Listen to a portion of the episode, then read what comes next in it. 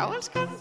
Ég og þú þú og ég Við saman Já, elskan. Ég og þú þú og ég Við saman Já, elskan. Já, elskan. Já, elskan. Já, elskan. Já, elskan. Já, elskan. Halló veriði hjartalega velkomin í þennan þátt af Jáelskan. Mér veist mjög skríti, ég er alein að taka upp þennan þátt. Ég er Kristjana, hinn helmingurinn af uh, Kristjana og Ingibjörg. Um, Ingibjörg er fjárverandi þennan þáttinn og ég þarf að halda upp í stemningunni alein. Veit ekki alveg hvernig ég á að fara að því, mér finnst það mjög sérstök tilfinning að vera ein að gera þetta. Um, vonandi ger ég það aldrei aftur af því að þetta er óþægilegt. Nei ok hérna, ég ætla ekki að, byrja þáttinn svona. Heldur ætla ég að byrja að ná því að hérna, segja ykkur að ég er með uh, fun heitan kaffibólla við höndina. Hann er nýkomin úr Nespresso-vélinni díkaf, þriðji díkafbóllin í dag ég er mjög örfuð. Og uh, munur og ekki ná að sopna í kvöld. Það er svo mikið koffin í þessu. En hérna, já, við hérna vinkunnar tókum okkur frí í síðustu viku og það er bara lífið. Stundum bankar upp á hjá manni mætir í, í baksín í speilin og reynir að ná í rassin á manni. En þannig að við ákomum að taka okkur frí og Ingiburg er í fríi líka þessa viku. Þannig að ég ætla að taka hennar þátt einn veit ekki alveg hvernig akkur mér datt það í hug að gera það en það voru að hrannast inn svolítið mikið af nýjum hérna, fylgjendum hjá okkur. Og ég svona veit ekki alveg hvaðan þeir koma. Við vorum eitthvað svona að velta þessu fyrir okkur við Ingibjörg hvaðan ætli allt þetta fólk sé að koma? Það gæti verið hún hérna Elva í popsálinn sem að hafa verið að tala um okkur? Ég veit hún ég hlusta á þáttin hennar síðasta sem hún var að tala um það sem hún var að tala um Tanju Tönju Head sem við tölum um í 9-11 hérna þættinum okkar. Og hún var eitthvað að vísi það. Að gæti, þið gæti verið að koma þaðan? Það er alveg áhugavert að vita sko. En hérna þannig að ég vildi endilega koma út þætti þessa vikuna þótt ég væri einn, ég ætlaði bara að láta mig hafa það. Þannig ég ætti kannski að bara fyrst og fremst að þakka Elfu fyrir að, að nefna okkur á nafn. Elfa þú ert snillingur, það er alltaf gaman hlustaði og hérna e, mæli líka með popsalinni þeir sem að hlustendur okkar sem að hafi kannski ekki hlusta á popsalina. Ég mæli með henni alveg, hún er mm, sálfræðingur á ment held ég. Og er með alls konar svona sálfræðileg teik á hérna svona alls konar málefni. Mjögast, hún var að tala, mjögast geggjað þáttur um daginn. Hún var að tala um svona feik meðgöngur. Æg, hvað heitir það? Nei, ekki feik meðgöngur, hún var að tala um afneitun á meðgöngu veist, þannig að hvað er það fyrirbæri þegar þú er bara í afneitun að þú sérst ólétt? Ég, kannski er það bara út því að ég er í óléttu ástandi sjálf sem að mér það svona áhugavert en aldrei að vita. En mér fannst þetta allavega, þú veist, ég held þetta höfði til margra, þetta var maður oft veldi fyrir sig, hvernig geta konur ekki vita þessir óléttar bara allt í einu fætt bann á Bæðarbyggsskólinu heima þessir.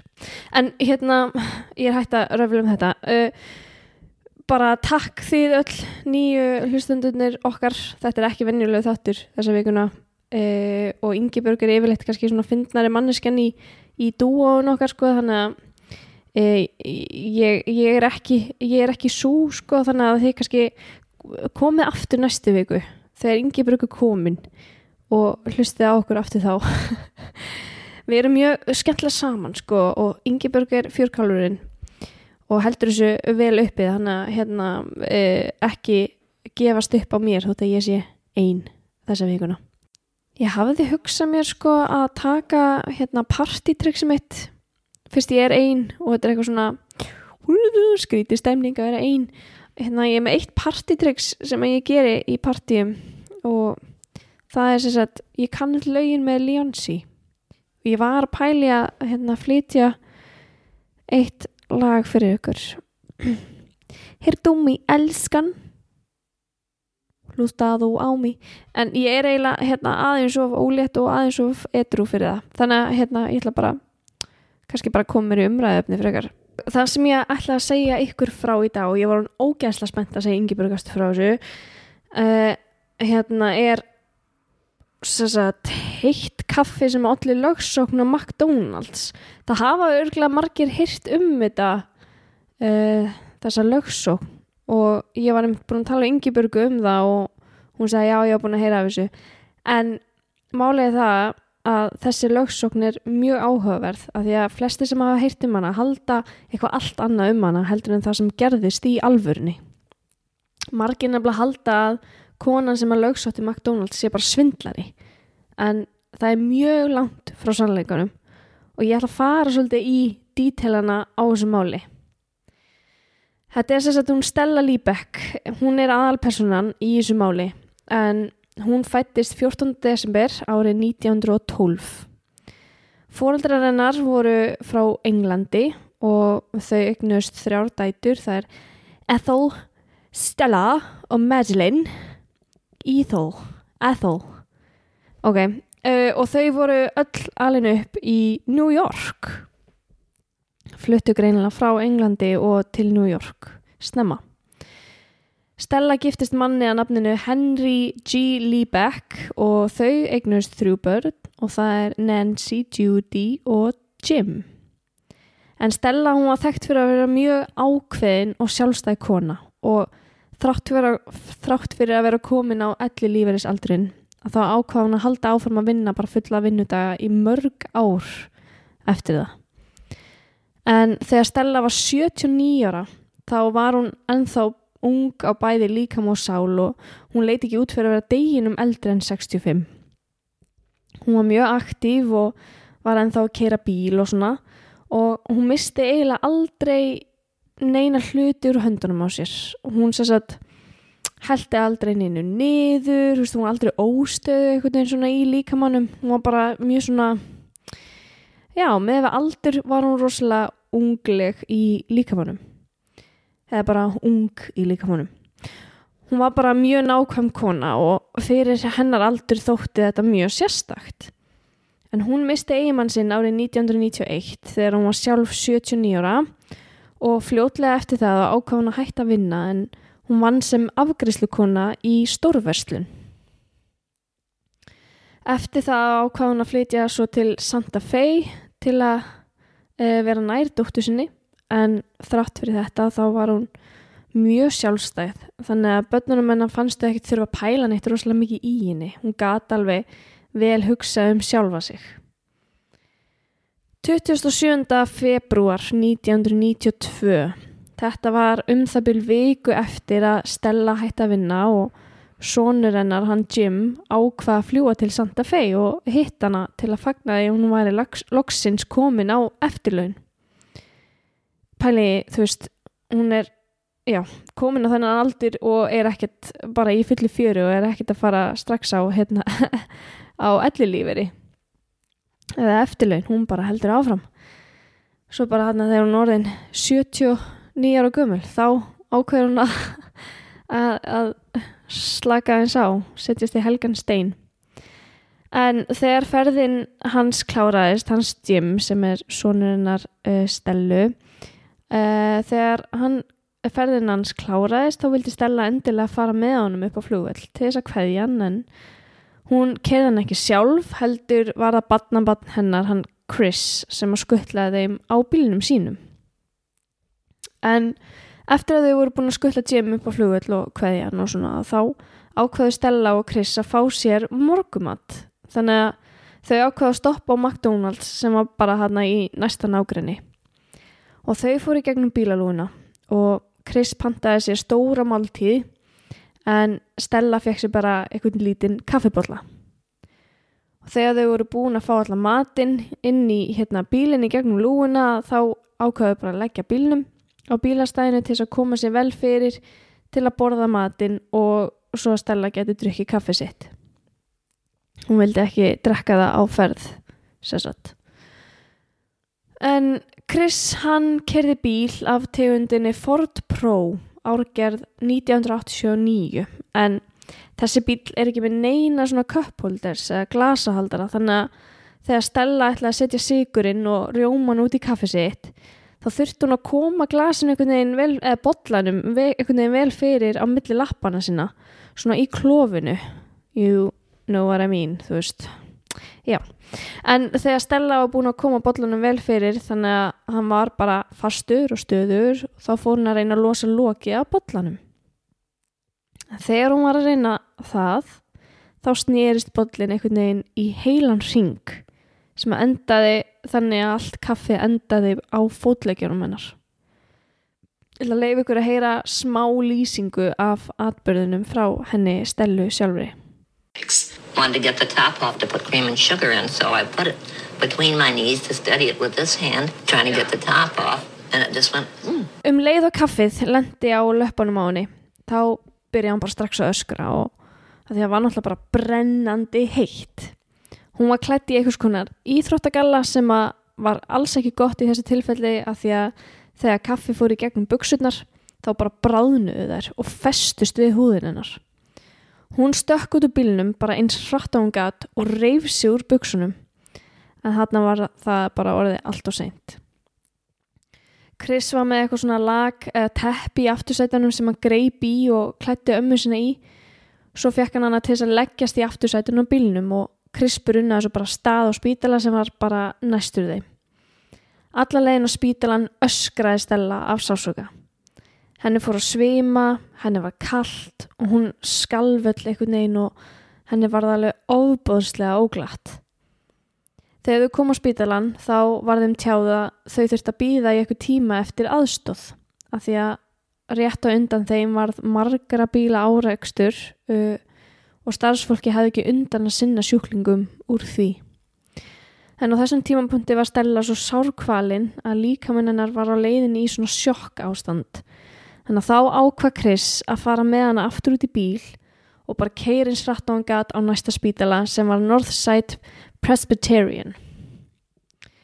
Stella var lögðinn um það byl 45 mínútum eftir að hún brendist. Um leið og bráðalæknirinn sá hversu ljót brunasárin voru, þá ringd hann strax á sérfræðing. En þessum lækni brá ansi mikið þegar hann sá brunasárin á, brunasárin á lærunum hennar. Þetta var miklu verra en sko eitthvað geti nokkuð tíman ímynda sér. Hún var svo illa brend að læknandi voru ekki einu svona vissur um að hún myndi lifa þetta af. I was burned so severely that uh, they didn't think I would live. I'm a nurse and I was horrified at the type of injuries that she had sustained, um, the skin grafts and the pieces that were go- still ongoing. So it was kind of a shocker because it's one thing to hear, but it's another thing to see. Kaffið brendi yfir 16% af líkamannum hennar. Það brendi öll innri, innri lærin, öll kinnfærin, rassin, náran og 6% af þessum brunasárum voru þriðju gráðu bruni. Það þýðir að öll húðin alveg í gegn er brend og hún er ónýtt. Þessi gráða bruna þýðir að það þarf að ansi miklar og stórar aðgerðir eins og húð svona græðslu eða húðfærslu til þess að laga þetta og því fylgir að sjálfsögum mikil eftirfylgni með sárunum á meðan þau eru að gróa. En svona stórum brunasárum fylgir einni aðgerð sem kallast debrid de debridement de debridement ég veit ekki hvernig ég á að segja þetta. Þar sem þarf að fjarlæga ónýtu húðina og allan ónýtan vef. Og það er alveg ótrúlega sásökafull aðgerð. Ok, Google Translate er að segja mér að segja þetta debridement eða hreinsun á íslensku. Á eftir þessu tekum við meðferð sem að kallast Whirlpool Treatment. Það er notað á sjúklingar sem eru með svona alvarlega bruna áverka. Þessi meðferð er mjög sásökafull og rándýr. Hann er Stella er þarna 79 ára gömul, ein vika síðan hún laðist í Helgan stein og nú var ástandi þannig að hún þurfti að eigða 8 dögum á spítala og á þeim tíma misti hún 9 kíló og líkamstingdennar var komið niður í 38 kíló. Hún var eiginlega bara ekki neitt neitt eftir þetta allt saman. En þrátt fyrir að læknarnir væri ekki vongóður um að Stella myndi lifa þetta af, að þá gerði hún þá og hún gatt svo bara farið heim eftir þessa átta daga. Þannig að ástandi hennar var bara það krítist að hún var hérna á okkur um ákveðnum tímapunkti í lífsættu. Hins vegar þurfti hún fulla umönnun næstu þrjá vikurnar eftir slisi þar sem hún gati ekki hugsa um sig sjálf og eftir það tók við langt bataferli. Hún var óvinnu fær eða bara ófær um að gera eitthvað annað en svona daglega hluti í tvö ár eftir slisi. Ekki bara það heldur þurfti hún auðvitað að sækja mikla læknistjónustu sem að þýtti að reikningarnir sönnuðust upp á borðinu heima hjá henni. En eftir að sjúkratryggingin hennar uh, kikkaði inn þá skulda hún ennþá 10.500 dollara sem er í dag sko 1,4 miljónir og það var bara eftir sjúkrásvistina og aðstóðina sem hún fekk bara hann strax eftir sleysi sko. En allir framtíðar sjúkrareikningar eru náttúrulega ekki tækni með inn í þetta reikningstæmi. Það sem að gerði dæmið ennþá verra var að dóttirinnar þurfti að taka sér mánar frí frá vinnunni sinni til þess að hugsa um mömmu sína og við það tapaði hún 5.000 dólarum sem eru 650.000 krónur í dag. Þannig að þetta slís hafi mjög mikil áhrif á stelu og bara alla fjölskylduna. Myndirnar af brunasárum stelu eru ótrúlega óhugnalegar og þetta eru engin vennjuleg, eitthvað svona lítil brunasár sem að maður hefur kannski séð sjálfur. Heldur sérst bara hvernig sári nær alveg niður fyrir fytulegi í húðinni. Þetta er bara, uh, þetta er pínu uh, viðbjör. En flestum sem að hérna, sjá þessa myndir af brunasárum stelu finnst að hún eigi að fá eitthvað svona skadabætur fyrir allt sem hún gekk í gegnum en Stella vildi bara alls ekkert kæra McDonalds. Fyrst vildi hún bara fá eitthvað svona bætur fyrir lækniskostnæðinum og launum dóttur sinnar. Og hún vildi líka bara láta McDonalds vita að kaffið er að væri bara allt of heitt til þess að koma í veg fyrir þetta myndi koma fyrir einhvern annan. En dóttur hennar tók saman alla reikningana frá sjúkrahúsinu og sérfræðilegnum á samt því sem hún sjálf misti úr vinnu og heildar upphæðin fór upp í 18.000 dólara. Þannig að hún ákvaða að skrifa bref til McDonalds og spurði hvort þau getur greitt um skadabætur eða bara þessa 18.000 dólara vegna þess alls sem að Stella þurfti að gangi í gegnum eftir slisi. Þær mæðgur held þetta bara, veist, þetta hefði bara verið slið sem að hefði einungis komið fyrir hann að Stellu og engan annan. En hún bað McDonalds sem um að skoða allar kaffivélarnar og gangur skuggum að enginn að þeim væri að búa til brennandi heitt kaffi. Á þessum tíma og hafi í huga þetta er á tíunda áratögnum þá var McDonalds að hala inn 1,3 miljónum dollara á dag bara fyrir kaffið sem þau seldi. Þannig að maður skildi ætla að þetta væri frekar einföld fyrirspurn frá þeim maðgum. Þetta er ekki mikil peningu fyrir McDonalds og það eina sem að McDonalds þurft að gera væri að senda þeim þennan eina tjekka upp á 18.000 dollara og stella ætla ekki einu svona kæra mikið dísku. En ég myndi segja að þetta væri ansi góðu díl. En það sem að MC Steakhouse ákveður að gera í staðin var að svara brefinu og bjóðinni 800 dollara. Þannig að þetta var eiginlega bara svona freka móðgandi svar frá McDonalds.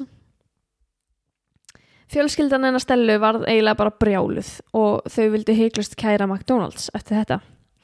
En Stella var ennþá mjög higandi að gera það. Uh, hún hafði aldrei kert neitt náður og hún hafði nú þegar gengið í gegnum svo mikið stress og álag eftir slisi og allar þessar meðferði sem hún þurfti að fara í gegnum. En hún skuldaði óhemju mikið pening í alla þessa spítalareikninga. Og hún sá ekki fram að hún myndi ná að borga allt þetta tilbaka. Hún þurfti eiginlega bara á þessum peningi að halda. Þannig að Stella réði tvo lögfræðinga. Það er Ken Wagner og Reed Morgan. Þeir lögðu fram kæru á hendur McDonalds fyrir mikið gáleysi. Að selja kaffi sem var brennandi heitt og augljóslega einhver error sem ásist að hérna í kaffivélunum sem að McDonalds hafði undir höndum. Lögfræðingar fóru alls konar leiðir til þess að reyna að semja við MC Steakhouse áður en réttarhöld hófust. Fyrst byggðu þeir þeim að borga stelu 90.000 dollara en McDonalds tók því ekki. Þannig að lögfræðingar byggðu þeim að borga stelu 300.000 dollara. Þeir voru greinlega búa til eitthvað statement þarna en að sjálfsögðu neituðu McDonalds því. En lögfræðingarstælu fengu þá eitthvað svona sáttasemjara sem er svona millimaður til að búa til eitthvað tilbúð fyrir McDonalds. Sáttasemjarinn komst að þeirri niðurstöðu að 225.000 dólarar væri ansi sangjörn upphæð. En mikið dý að sjálfsögðu neitaði því líka þannig að þá þurfti málið að fara fyrir dóm.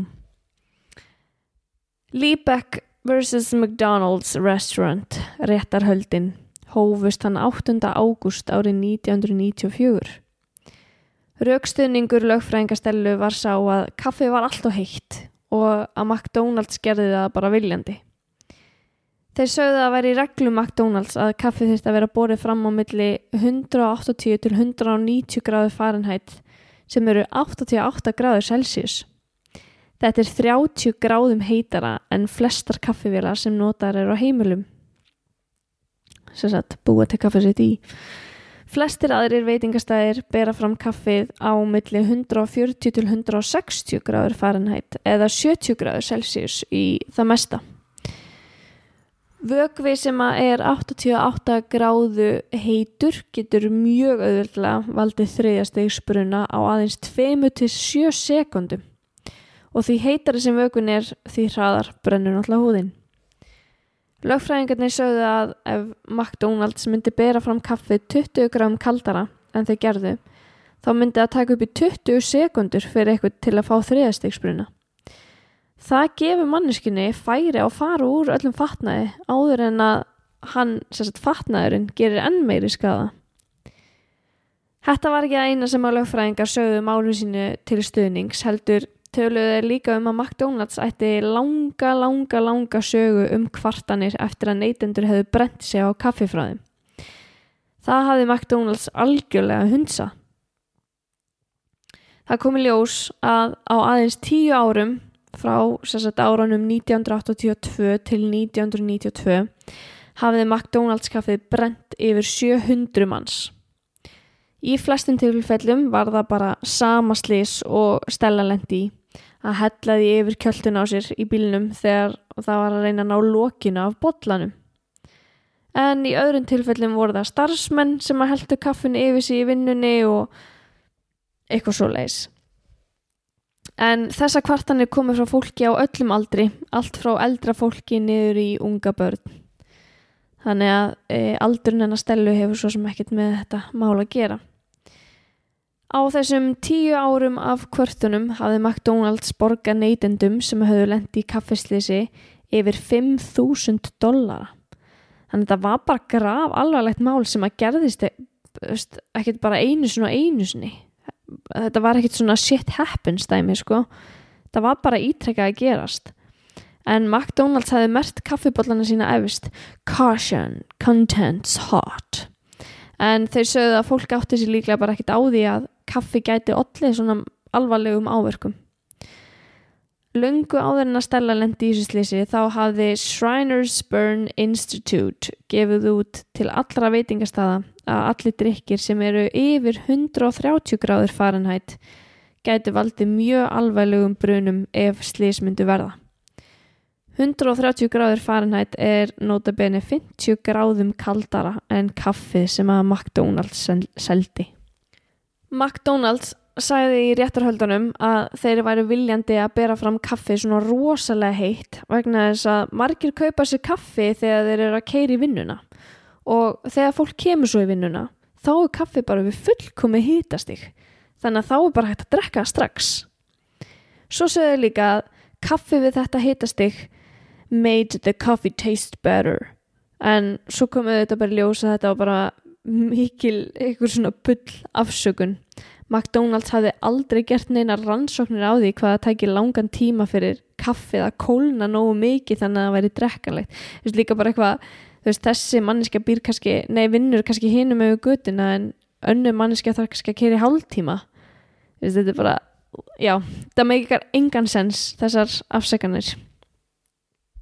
McDonalds viðkendur svo fyrir rétti að kaffi væri haldið á 185 gráðu heitri pönnu og að þeir gerðu sér fulla grein fyrir því að neytandinn drekku kaffið um leið og hann færa það í hendurnar að það væri alveg hættulegt sko.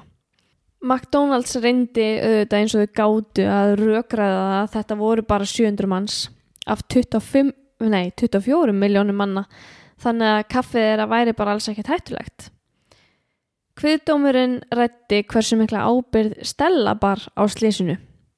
Niðurstaðan var auðvitað svo að jú, það var hún sem að heldi kaffinu yfir sjálfa sig þannig að hún bera sjálf sig eitthvað ábyrð í málinu. En kviðdómur komst líka þeirri niðurstöðu að McDonalds bæri ansi stóra ábyrð á slísinu og það var stórt red flag að McDonalds ætlaði sér ekki að gera neitt í málinu eða axla neina ábyrð. Þau höfðu engin plön um að breyta botlunum, lækka hitastíð, nota betri og neytendavætni lók eða bara neitt svo leiðist. Þeim var bara drull sko. Læknirinn annar stælu, hann kom fram sem, að, sem vittni fyrir dómi og hans yfirlýsing var mjög öflug. Hann sagði að hann og kollegar hans hefðu aldrei séð jafn slæm brunasár á öllum sínum ferli. Lögfræðingarnir síndu myndir af löpunum hennar stelu þar sem þessi ríkalegu brunasár sjást mjög vel og síndu hvernig þau þurft að flytja húð frá öðrum stað á lærinu og græða þá húð yfir sárið til þess að ná einhvern veginn að loka því. Ég er að hugsa um að setja myndir á Instagramið af brunasárunum svona eins og, eins og ég get sko, veit ekki alveg hvort það flaggi mig eða eitthvað en ég reyni það og þið bara eh, ég gef ykkur heads up og trigger warning. Þetta er viðbjóður, það er bara þannig. Og ekki kíkja ef ykkur langar ekki að sjá það. En réttarhöldin þau kláruðust sjö dögum eftir að þau hófust eða þann 17. ágúst 1994 Kviðdómurinn komst að þeirri niðurstöðu að Stella var 20% ábyrg í málinu af því að hún heldi kaffinu yfir sjálfa sig meikar alveg sanns en McDonalds var 80% ábyrgt af því að það átti langan langa lista fólki sem að slasaðist út af brennandi heitu kaffinu. Og staðurinn náttúrulega síndi ynga yðurinn í málinu. Öll sönunagögn síndu að McDonalds vissi nákvæmlega hvað var í gangi og þeim var bara drullu sama um öryggi neytandans og hunsu allar þessar kvartanir algjörlega. Kviðdómurinn komst einni að þeirri niðurstöðu að þessi litla viðvörun, þessi pínu litla caution uh, contains hot eitthvað, uh, gerði lítið sem, sem ekkert gagn. Stella vann 200.000 dollara í málunu sem átti þá að kofvera allan lækniskostnað þú veist, allar spítala heimsókninnar og reikninga sem hún hafi nú þegar greitt. En þar sem hún var sjálf 20% ábyrg í málunu þá voru tekin e, þessi 20% voru tekin af upphæðinni þannig að hún enda á að fá 160.000 dollara. Hins vegar fekk hún 2,7 miljóni dollara í refsibætur sem að samsvarar tveimu dögum af sölu á kaffi hjá McDonalds þetta er svo mikið djók sko. Tveir dagar af sölu hjá McDonalds. Allavega eina leiðin til að fá svona stórfyrirtæki til að taka eitthvað marka á þessu eru þessar refsibætur af því að 200.000 dólarar er náttúrulega bara ekki neitt neitt fyrir svona stórfyrirtæki. Kviðdómnum fannst 2,7 miljónu dólara ekki mikið í stóra samenginu að því að það er bara eins og ef McDonalds myndi ekki selja neitt kaffi í tvo daga en selja samt náttúrulega allt hitt sem er á matselinum á meðan sko, þetta er bara kaffið. En dómarasnillingurinn mingaði refsibætunar niður í 480.000 dollara. Bæði Stella og McDonalds ákveða áfríja dómnum í desember þetta sama ár. En þau komist svo að samkommulegi fyrir utan dómstóla. Og upphæðin sem að McDonalds greitti Stellu er ennþá óuppgefin Hlutafsamningnum var sá að Stella mátti alls ekki ræða máli sitt eða það sem fór fram fyrir dómi við fjölmiðila eða nokkurn annan. Þannig að ég veit ekkert hvað og fólk veit ekkert hvað hún fekk greitt frá McDonalds. En hér kemur kannski það sem er svolítið áhugavert við þetta allt saman.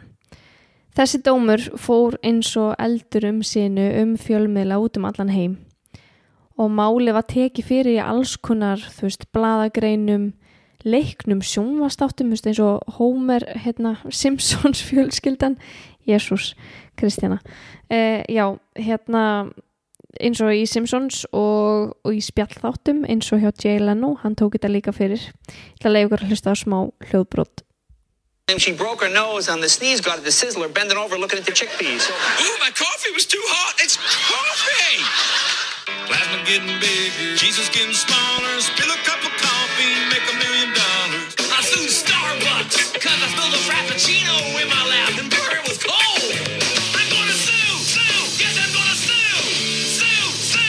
Já, það var bara að byrja að gera grína henni hann út um uh, allt í öllu sjónvarsefni, bara, uh, já, öllum bladagreinum, fréttum, bara allt sem þú komst í. Það var að vera að gera grína greiði stelu.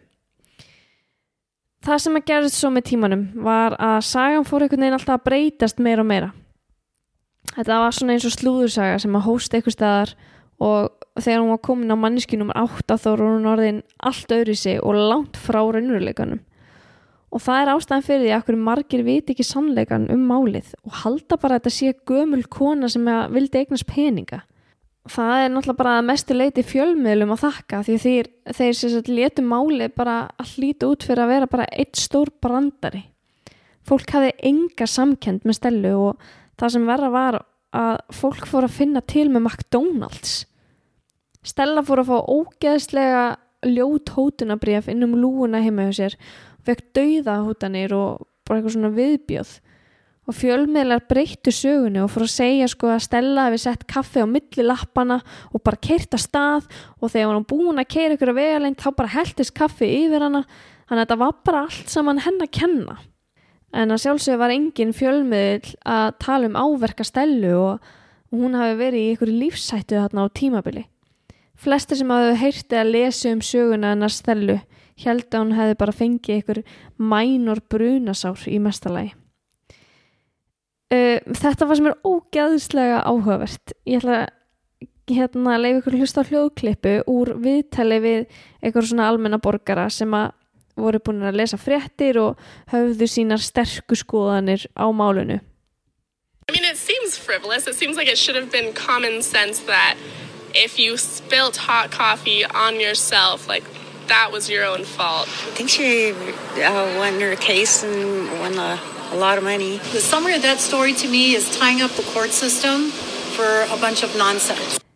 Hér er svo önnur hljóðklippa úr sömu viðtölum nema hér er mannskjan sem er að taka viðtalið eða fjölmiðlinn búin að sína þeim mynd af áverkum stelu. For a bunch of nonsense. Damn, that's pretty bad. It's McDonald's should should have some of the liability because it was their product. Yeah. It was their product that hurt somebody. Ooh. That's a hell of a hot cup of coffee. Oh my god. That's so bad. That's so bad. I guess now that when you know how hot it was, it seems less frivolous. Það er svo ótrúlegt að hlusta á þetta því að þarna er fólk bara eitthvað, já ok, vó, þetta var ógeðslega ljótt brunasár og bara ótrúlega alvarlegt, já ok, þá bera þær eitthvað ábyrð McDonalds í þessu máli, þú veist, þá er Stella bara ekkert að ljúa og bara til þess að reyna að eignast peninga, þetta er ógeðslega þetta er mjög flipa, en fólk gerði bara ráð fyrir að hún væri að reyna að vinna fullt af peningum, af því að McDonalds er stort fyrirtæki sem að finnur ekkert fyrir en ekki bara að fá greitt fyrir sjúkrahúsa og lækniskostnaðin eins og Stella hafði í huga. Stella var bara einfallega vondi kallinn í þessu máli og þetta, vondi kalli tapar og þetta var orðið það slæmt að þeir fóru ekki einu sinni með sko rétt máli í sambandi við peningin sem að Stella fekk út úr þessu. Fjölmiðlar og sjónvastættir sögðu að hún hefði fengið 2,9 miljónir dollara bara beint í vasan. Þetta mál Stellu og öll aðteglin sem það fekk var uh, bara gjörsanlega breytti dómskerfinu í bandaríkjunum. Svona mál þar sem að einstaklingur kæri stórfyrirtæki fyrir eitthvað sem að hann á að hafa gert sjálfum sér fengu viðnefnið ómerkilegar málsóknir. Þetta var þannig að neytandin fekk uh, SST vondikallin og stórfyrirtæki var orðið þólandin í þessum málum. og það komi á alls konar lög og reglur til þess að vernda stóru fyrirtækin fyrir svona málum og sérstaklega þeim fyrirtækjum sem voru oft að lenda í málsóknum sem er freka brenglaða mínu mati. Stella var kölluð fyrirmynd ómerkilegra málsókna en fjölmiðlarnir töluðu aldrei um hérna 700 sagt, manneskjur sem að höfðu lendi nákvæmlega sama á Stella. Það er svo ótrúlegt að Stella, þessi 79 ára gamla kona sem að brendi sig á brennandi heitu kaffi sem var miklu heitara en venjulega týðkast og var bara í lífshættu á tímabili sé vondikallin í þessu máli. En ekki McDonalds sem að tók enga ábyrð á neinu heldur bara viðkendi bara öll mistökin fyrir dómi og bara síndi enga yðrum. Bara, þú veist, okkur er drullu sama. Bara, gerðu bara það sem þú vilt. En sem betur fer gerði HBO heimildamind árið 2011 um málið sem að heitir Hot Coffee þar sem þeir sögðu bara alla sólarsöguna. Ekki bara sagan sem var hliðhóll McDonalds en New York Times gáði svo rannsóknagrein árið 2013 um málið og að McDonalds væri bæri mikla ábyrð í málinu.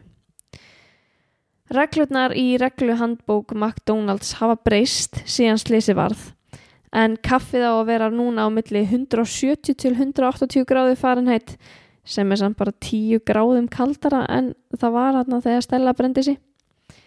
Þeir breyttu líka viðvörunamerkinu á bollunum þannig að núna er það stærra og greinilegra en áður. Þetta sýnir að málið hennar Stellu leiti til þarfa breytinga en hins vegar gaf málið hennar líka fordæmi um að hægt sé að kæra svona stórfyrirtæki og græði eitthvað á því. Kærum fjölgaði og í sumum tilfellum var það rétt næmt en í öðrum tilfellum fekk fólk kærinu svo bara í bakið og var bara kært fyrir svik og legar fyrir að reyna að kæra í fyrsta lagi.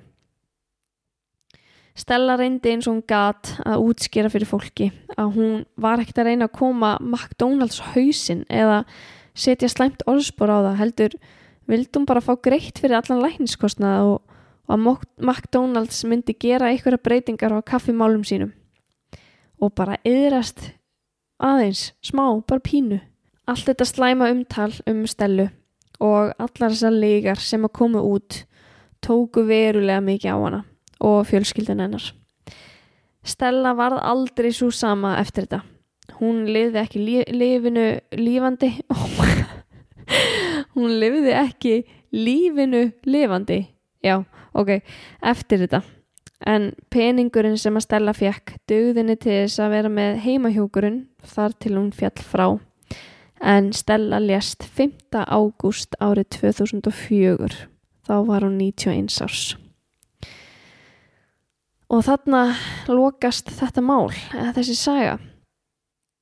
Þetta er svo þú veist maður oft heyrt sko uh, margar sögur af svona kærumálum í bandaríkjunum. Það sem hefur verið að kæra stórfyrirtæki minnir að hafa eitthvað kona kært Tesla fyrir að hérna hafa klest á eftir hún sett á autopilot. Eða autodrive eitthvað, ég veit ekki hvað það heitir.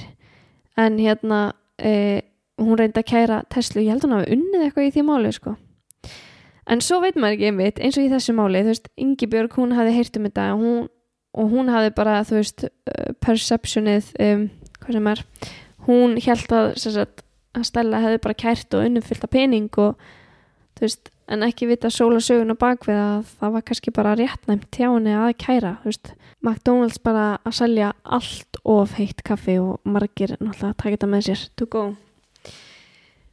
En já vonandi fannst ykkur þetta eitthvað áhugavert. Það er svona spurning hvort að ég hendi inn spurningakönnun um helgina á stóri á Instagram. Mér langar svolítið að vita hvað ykkur finnst um máli uh, þú veist hvort að hvoru megin er þið? Er þið Stellu eða McDonalds megin? Það væri mjög áhugavert að vita. En annars ætla ég að skella inn myndum á Instagramið og svo sjáumst við bara í næstu viku og vonandi var allt í lagi að hlusta á eitt þátt svona bara með mér í þetta skytti uh, snillingurinn mætir með okkur í næstu viku og mögulega gestur með henni. Ég held að veri ógesla skemmtilega þáttur í næstu viku. En við sjáumst á, takk fyrir að hlusta. Bye bye uh, Já, elskan. Ég